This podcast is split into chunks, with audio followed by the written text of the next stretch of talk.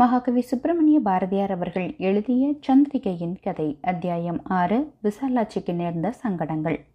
கோபால் ஐயங்கார் விசாலாட்சியை திருமணம் செய்து கொள்ள சம்மதம் தெரிவிக்கவில்லை அப்படிங்கிற விஷயம் விசாலாட்சிக்கு தெரிஞ்சதுமே வீரசலிங்க பந்தலோட மனைவி கிட்ட உங்களை விட்டா எனக்கு யாரும் இல்லை இந்த உலகத்தில்.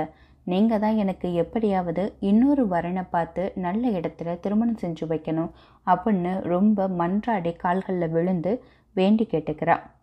அதுக்காக வீரசலிங்கம் பந்தலுடைய மனைவி சொல்கிறாங்க நீ எங்கள் கூட இங்கேயே பத்து பதினஞ்சு நாள் இரு. இன்னும் கொஞ்ச நாள் வரைக்கும் அவருக்கு கோபால ஐயங்காரோட திருமண வேலைகள் இருக்குது அந்த வேலை இருக்கிறனால உன்னுடைய காரியத்தில் அவரால் கவனம் செலுத்த முடியாது.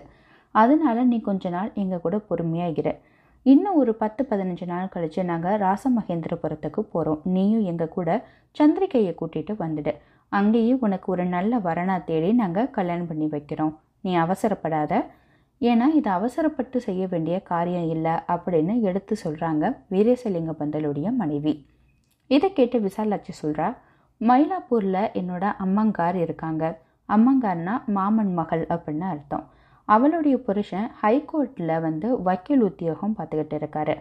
பந்தலு வந்து கோபால விஷயத்தை கவனிச்சுக்கிட்டு இருக்கிற வரைக்கும் நான் ஏன் இங்கே இருக்கணும்? நான் போய் என் சொந்தக்காரவங்க வீட்டில் இருக்கிறேன். பத்து நாள் முடிஞ்சதும் எனக்கு சொல்லி அனுப்புங்க. நானாகவே வந்துடுறேன் அப்படின்னு அவள் சொல்கிறா சரி அப்படின்னு சொல்லிட்டு வீரசலிங்க பந்துலு வர வரைக்கும் ரெண்டு பேரும் காத்திருக்கிறாங்க. வீரசலிங்க பந்துலு வந்ததும் இவங்க ரெண்டு பேரும் பேசிக்கிட்டதை அவர்கிட்ட சொல்கிறாங்க இப்போ மூணு பேரும் சேர்ந்து ஆலோசனை பண்ணுறாங்க அவருக்கும் விசாலாட்சி சொல்கிறது தான் சரின்னு படுது. நாம ஏன் விசாலாட்சியை கட்டாயப்படுத்தணும்? அவள் விருப்பப்படியே அவள் செய்யட்டும். அவள் மயிலாப்பூரில் போய் ஒரு பத்து நாள் இருக்கட்டும். இதுக்கிடையில் ஏதாவது அவசரமாக இருந்துச்சுன்னா நம்ம மயிலாப்பூருக்கு ஒரு கடிதத்தை அனுப்பி விசாலாட்சியை இங்கே வர வச்சுக்கலாம் அப்படின்னு சொல்கிறாரு மயிலாப்பூரில் இருக்கிற உன்னோட சொந்தக்காரவங்களோட விலாசத்தை சொல்லு அப்படின்னு பந்தலு கேட்குறாங்க அதுக்கு விசாலாட்சி சொல்கிறா என்னுடைய மாமன் மகளுடைய புருஷனோட வீடு மயிலாப்பூரில் லஸ்டர் ரஸ்தாவில் இருக்குது அவருடைய பெயர் சோமநாத ஐயர் ஆனால் அவங்க வீட்டில் அவங்க அம்மாவும் அவங்க கூட இருக்காங்க. அவங்க எல்லாருக்குமே சாஸ்திர சம்பிரதாயத்தில் ரொம்ப நம்பிக்கை இருக்குது அதனால் என்னுடைய மறுமண விஷயத்தில் அவங்களுக்கு சம்மதம் இருக்காது இந்த மறுமணம் நடந்து முடிகிற வர நான் மறுமணம் செஞ்சு கொள்ள போகிறேங்கிற விஷயம் என்னுடைய சொந்தக்காரவங்க யாருக்குமே தெரிவிக்கிறதுல எனக்கு சம்மதம் கிடையாது.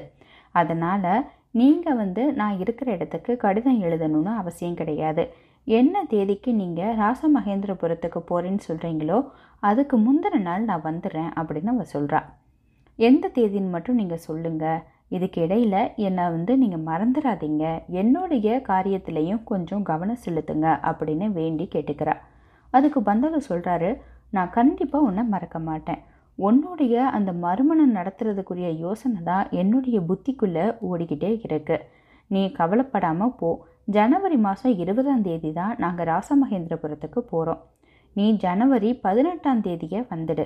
நம்ம எல்லாரும் சேர்ந்து போகலாம் அப்படின்னு சொல்கிறாரு அதுக்கு விசாலாச்சி சொல்கிறா இந்த ஊர்லேயே எனக்கு ஒரு மாப்பிள்ளை பார்த்து எனக்கு மறுமணம் செஞ்சு வைக்க முடியாதா? இங்கேயே மாப்பிள்ளை கிடைக்கலனா ராசமகேந்திரபுரம் வந்து அவ்வளோ பெரிய ஊர். அங்கே எப்படி கிடைக்கும்? அதுவும் கோதாவரி கரைக்கு பக்கத்தில் வேற இருக்குது அங்கே எப்படி கிடைக்கும்? அப்படின்னு அவ கேட்குறா அப்படி இல்லைம்மா. இங்கே இருந்தாலும் ராசமகேந்திரபுரத்தில் இருந்தாலும் எல்லாம் ஒன்று தான் இங்கே இந்த விஷயத்தில் எனக்கு உதவக்கூடிய நண்பர்கள் நிறைய ஊரில் இருக்காங்க. அவங்க கிட்டலாம் நான் கடிதத்தில் சொல்லுவேன். அப்படி இல்லைன்னா நாளிதழ்களில் வந்து அதாவது இந்த பத்திரிகைகள்லாம் விளம்பரம் செய்வேன். அப்படி ஏதாவது ஒரு வரன் உனக்கு வரும். நான் கண்டிப்பாக மறுமணம் செஞ்சு வைக்கிறேன் அப்படின்னு சொல்கிறாரு பத்திரிக்கையில் விளம்பரம்னா அது எல்லா ஊருக்கும் போகுமே. என்னோட பேர் வந்து அதில் போட்டு வர வேணாம் அப்படின்னு சொல்கிறா விசாலாட்சி. சரிம்மா பொதுப்படையாக போ போடாமல் இப்படிப்பட்ட பெண்ணுக்கு ஒரு மாப்பிள்ளை வேணும் அப்படின்னு மட்டும் நான் போடுறேன் அப்படின்னு சொல்கிறாரு ஆனால் இந்த கோபால ஐயங்காரோடைய திருமணம் இன்னும் ஒரு வாரத்தில் முடிஞ்சிடும் அதுக்கு பின்னாடி தாம உன்னோட காரியத்தில் முழுமையாக என்னால் கவனம் செலுத்த முடியும். அது வரைக்கும் கொஞ்சம் பொறுத்துக்கோ அப்படின்னு சொல்கிறாரு அதுக்கு விசாலாட்சி கேட்குறா அப்போ நான் ஜனவரி பதினெட்டாம் தேதியே இங்கே வந்துடவா? அப்படின்னு கேட்குறா அதுக்கு பந்தல சொல்கிறாரு கோபால் ஐயங்காரோடைய கல்யாணம் இன்னும் ஏழு எட்டு நாளில் முடிஞ்சிடும் அதனால் நீ ஜனவரி பத்தாம் நாளே இங்கே வந்துரு அப்படின்னு சொல்கிறாரு அவளும் சரி அப்படின்னு சொல்லிட்டு பந்தலோட மனைவி கிட்ட சொல்லிட்டு விடைபெற்று கொண்டு சந்திரிகையை கூட்டிட்டு மயிலாப்பூர் லஸ் சர்ச் ரஸ்தாவில் இருக்கிற ஹைகோர்ட் வக்கீல் சோமநாதர் வீட்டுக்கு போகிறான் வக்கீலோட மனைவி பேர் முத்தம்மா. விசாலாட்சியை பார்த்ததுமே முத்தம்மா வேகமாக ஓடி வந்து ஆவலோட வரவேற்கிறாள் இவங்க ரெண்டு பேரும் அத்தை மகள் மாமன் மகள் அப்படிங்கிற உறவையும் தாண்டி நெருங்கி பழகிய ஒரு தோழிகள் அப்படின்னு கூட சொல்லலாம். முத்தம்மா திருநெல்வேலி மாவட்டத்தில் பிறந்து வளர்ந்தவ. எப்பயாவது அவளுக்கு நேரம் கிடைக்கும் பொழுது அதாவது அவளுடைய பெற்றோர்களுக்கு நேரம் கிடைக்கும் பொழுது தான் வேளாங்குடிக்கு வருவாள் அப்படி அவள் அடிக்கடி வர நிற்கிறதும் உண்டு. பக்கத்து வீடு அல்லது அவங்களுடைய சொந்தத்துக்குள்ளே யார் வீட்லேயாவது என்ன விசேஷம் நடந்தாலும் சரி விசாலாட்சியும் அங்கே வருவா முத்தம்மாளும் வருவா. அப்படி வந்துட்டா ரெண்டு பேரும் கை கோர்த்துக்கிட்டு இணை பிரியாமல் சுற்றிட்டே இருப்பாங்க. சாப்பிட்றதும் சரி தூங்குறதும் சரி எல்லாமே ஒன்றாவே நடைபெறும். இப்படி இருக்கிற நேரத்தில் தான் நம்ம விசாலாட்சியோட கணவர் இறந்து அவள் தாலி அறுத்த நேரம். அதனால் தன்னுடைய மகளுடைய மன மாற்றத்துக்காக கொஞ்ச நாள் முத்தம்மா என் வீட்டில் இருக்கட்டும் அப்படின்னு விசாலாஜியோட அம்மா தன்னுடைய தம்பிக்கிட்ட கேட்குறாங்க அது மூலமாக முத்தம்மா அவங்க வீட்டில் கொஞ்ச காலம் இருக்கிறா.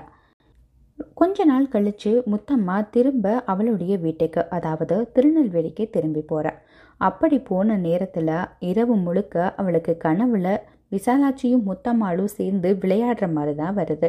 எப்போ பார்த்தாலும் விசாலாட்சி விசாலாட்சின்னு ஒரே விசாலாட்சியோட ஜபமாக தான் அங்கே இருக்குது. அதே போல தான் விசாலாட்சியும். அவளுடைய இந்த பிரிவானது அவளுக்கு ரொம்பவே வாட்டி எடுக்குது. யாரை கூப்பிட்றதா இருந்தாலும் முத்தம்மா முத்தம்மா அப்படின்னு தான் சொல்லி கூப்பிடுவாளாம் அந்த அளவுக்கு அவங்க ரெண்டு பேரும் சின்ன வயசுலேயே ரொம்ப இணைப்பிரியாத தோழிகளாக இருந்திருக்காங்க. முத்தம்மா பெரிய பொண்ணாக ஆனதுக்கப்புறமா இவங்க ரெண்டு பேரும் சந்திக்கவே இல்லை. சோமநாத ஐயர் கும்பகோணத்தில் பிறந்து வளர்ந்தவர். கும்பகோண காலேஜிலேயே பிஏ படித்து முடிச்சிட்டாரு.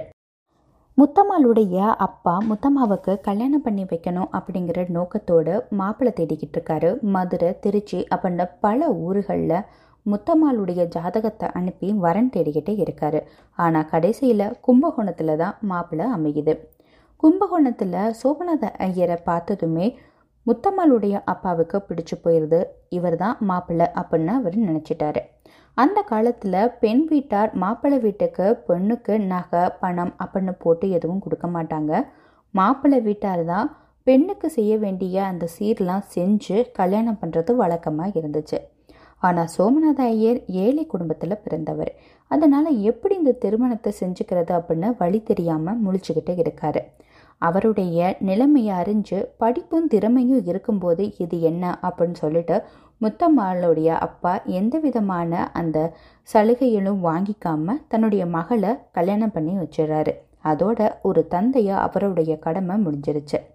சோமநாத ஐயர் திருநெல்வேலிக்கு வந்து பெண்ணுடைய அழகையும் புத்தி கூர்மையும் பார்த்துட்டு ரொம்ப பிடிச்சி போயிடுது. அவளை கல்யாணமும் பண்ணிக்கிறாரு. முத்தம்மாளுக்கு கல்யாணம் முடிஞ்சு ஒரு ரெண்டு முறை தான் முத்தம்மாளும் நம்ம விசாலாட்சியும் சந்திச்சுப்பாங்க அதுக்கப்புறம் அவங்க ரெண்டு பேரும் சந்திச்சுக்கிறதுக்கு வாய்ப்பே கிடைக்கல. சோமநாத ஐயர் பிஏ பிஎல் பரீட்சையில் தேறி அவருக்கு ஹைகோர்ட்டில் வக்கீலாக கும்பகோணத்திலேயே வேலை கிடைக்கிது. கொஞ்சம் வருஷம் அங்கேயே வேலை பார்த்துக்கிட்டே இருக்காரு. அப்புறம் அவருக்கு பணத்தாசை வர ஆரம்பிக்குது. பணத்தாசை காரணமாக அதிக பணம் சம்பாதிக்கலாம் அப்படிங்கிற நோக்கத்தோடு மயிலாப்பூருக்கு வந்து ஒரு பெரிய பங்களாவை வாடகைக்கு எடுத்து அங்கேயே குடும்பத்தோட குடியேறாரு. சென்னை ஹைகோர்ட்லேயும் அவரோட வத்தில் உத்தியோகத்தை பண்ணிக்கிட்டே இருக்காரு. அதனால் பல வருடங்களாக சிநேகிதிகள் சந்திச்சுக்கவே இல்லை. இப்போ பார்த்த முத்தம்மாளும் விசாலாட்சியும் ஆனந்த கண்ணீர் வடித்து கட்டி தழுவி பேசிக்கிட்டு இருக்காங்க. முத்தம்மாளுக்கும் இருபத்தஞ்சு வயசு தான் இருக்கும். அவளுக்கு மூன்று ஆண் குழந்தைகள் இருக்கு. மூத்தவனுக்கு ஒன்பது வயதுக்கும் அவன் பெயர் ராமநாதன். அடுத்த பிள்ளைக்கு ஆறு வயது இருக்கும் அவன் பேர் ராமகிருஷ்ணன். அடுத்து மூன்றாவதா கடக்குட்டி. கடக்குட்டிக்கு மூன்று வயது தான் இருக்கும் அவன் பெயர் ஆனந்த கிருஷ்ணன் முத்தம்மா கூட அவளுடைய மாமியார் ஒருத்தையும் இருக்கிறா அந்த வீட்டில் அவளுக்கு ஒரு அறுபது வயசு இருக்கும் அவளும் ஒரு விதவை தான் அவள் பேர் ராமபாட்டி. அவளுக்கு காச நோய் இருக்குது அந்த காச நோயானது அவளை ரொம்ப காலமாக கொஞ்சம் கொஞ்சமாக வதச்சு வதச்சு கொண்டுக்கிட்டே இருக்கு. ராத்திரி ஏழு மணி வந்துருச்சுன்னா போதும். அவள் இரும தொடங்கிடுவான் அது பாதி ராத்திரி தாண்டி ஒரு மணி ரெண்டு மணி வரை அது பயங்கர இருமலாக கேட்டுக்கிட்டே இருக்கும். இந்த இருமலை கேட்குறவங்களுக்கு ரெண்டு நிமிஷத்துக்கு மேலே கேட்க முடியாது. அதுக்கு மேலே கேட்டால் அவங்களுக்கே உயிர் போகிற மாதிரி இருக்கும். அப்போ அந்த ராமு பாட்டிக்கு எப்படி இருக்கும்? முப்பது வருஷமாகவே அவள் அப்படி தான் இருமிக்கிட்டே இருக்கா. அவளோட உயிரும் அவளை விட்டு பிரிய மாட்டேங்குது. இப்படி இருக்கிற நேரத்தில் தான் விசாலாட்சி சோமநாதர் ஐயர் வீட்டுக்கு வந்து சேர்றான். கொஞ்ச நாள் கழித்து ஒரு நாள் இரவு. ராமு பாட்டிக்கு அன்னைக்கு முழுதும் இரவு உணவு வந்து இறங்கவே இல்லை. அதனால் இரவில் வழக்கப்படி அவளால் இரும முடியலை. ரொம்ப அயர்ந்து தூங்கிட்டா. அவ கீழ்த்தளத்தில் வெளியோரமாக தரையில் ஒரு கட்டில் போட்டு அது மேலே ஒரு மெத்த போட்டு அதில் படுத்திருக்கிறா. அவளுடைய இருபுறத்துலையும் புற்காற்று விளக்கு எரிஞ்சுக்கிட்டே இருக்குது. இரண்டு நாற்காலி புடம் போட்டிருக்கு. அந்த நாற்காலி மேலே அவளுக்கு தேவையான பொருட்கள் எல்லாமே அடுக்கி வைக்கப்பட்டிருக்கு. அதற்கு மேற்கு திரைசில மூணு அறை கழித்து நாலாவது அறையில் விசாலாட்சி ஒரு கட்டில் போட்டு அதில் மெட்டை போட்டு படுத்திருக்கிறா. அவளுடைய கட்டிலுக்கு பக்கத்திலேயே ஒரு உயரமான நாற்காலி பலகையில் ஒரு விளக்கும் எரிஞ்சுக்கிட்டே இருக்கு. அவ கையில் அவ வாசிச்சுக்கிட்டு இருந்த ஒரு நாவலும் நழுவி விழுகுது. அவ்வளவு தூக்கத்தில் இருக்கிற அவ. அவளுடைய கரிய நீண்ட கூந்தலானது வெள்ளை தலையணை மீது அப்படியே மயில் தொகை போல விரிச்சிருக்கு. விசாலாட்சி விதவை தான் ஆனால் அவள் தலையை மொட்டையடிக்கலை. விசாலாட்சியோட அண்ணி அதாவது நம்ம சந்திரிகை இருக்கிறா இல்லையா அவளுடைய அம்மா சாகும் தருவாயில் அடியே விசாலாட்சி நீ மறுமணம் தான் செஞ்சுக்க போகிற அப்போ மறுமணம் செய்யும் பொழுது மொட்டை தலையோட போயா உன்னுடைய கணவனை பார்ப்ப அதனால முடி வளர்க்க ஆரம்பி அப்படின்னு சொல்லிட்டு இறந்து போயிடுறான் அவ கொடுத்த அந்த வார்த்தையோட வலிமையாலும் பூகம்பம் நடந்து இவளும் சந்திரிகையும் மட்டும்தான் பிழைச்சிருக்கோம் அப்படின்னா அந்த நிகழ்வு கொடுத்த தைரியத்திலையும் இவ தலைமுடிய வளர்க்க தொடங்குறா. இப்படி தலைமுடியும் வளர்ந்துக்கிட்டே இருக்கு. ஒரு ஒன்று ரெண்டு வருடம் நாங்கநேரியில் அவளுடைய அம்மா கூட பிறந்த இன்னொரு மாமன் வீட்டில் அவள் சந்திரிகையோட குடியிருக்கிறா. அந்த ஊரில் இருக்கிற மற்ற ஆண்களும் சரி பெண்களும் சரி அவள் மீது ரொம்ப பழியை போட்டு பேசுகிறாங்க ஏன்னா அவன் முடி வளர்த்துக்கிட்டு இருக்கா அவள் ஒரு விதவை அவள் இஷ்டத்துக்கு நடந்துக்கிட்டு இருக்கா அப்படின்னு ரொம்ப நாக்கு மேலே பல்லு போட்டு பேசுகிறாங்கன்னு சொல்லுவாங்க இல்லையா? அந்த மாதிரி பேசிக்கிட்டு இருக்காங்க. அவளை அவமானப்படுத்திக்கிட்டே இருக்காங்க. இந்த பழிச்சொல் அவளால் தாங்கிக்க முடியல. அதனால் அவள் அவள் அம்மா கிட்ட போ அவளுடைய அம்மாவுடைய தம்பி மாமன் கிட்ட போய் சொல்கிறாள் என்னால் இந்த பழி சொல்லலாம் கேட்க முடியல மாமா. அதனால் நான் காசிக்கு யாத்திரை போக போகிறேன் அங்கே போய் கங்கைக்கரின் கங்கைக்கரையோரமாக தவம் பண்ணிக்கிட்டு என்னோட வாழ்நாளை நான் முடிச்சுக்கிறேன் அப்படின்னு சொல்கிறா எனக்கு வழி செலவுக்கு ஏதாவது பணம் இருந்தால் தாங்களேன் அப்படின்னும் கேட்குறா சரிம்மா நீ வந்து போகிற ரைட்டு ஆனால் சந்திரிகையை எப்படி நீ காப்பாற்றுவ அப்படின்னு கேட்குறாரு நான் பிச்சை எடுத்தாவது அவளை காப்பாற்றிடுறேன் நம்மளுடைய பிராமணர்கள் நிறையா பேர் அங்கே குடியேறி இருக்கிறதா நான் கேள்விப்பட்டிருக்கேன்.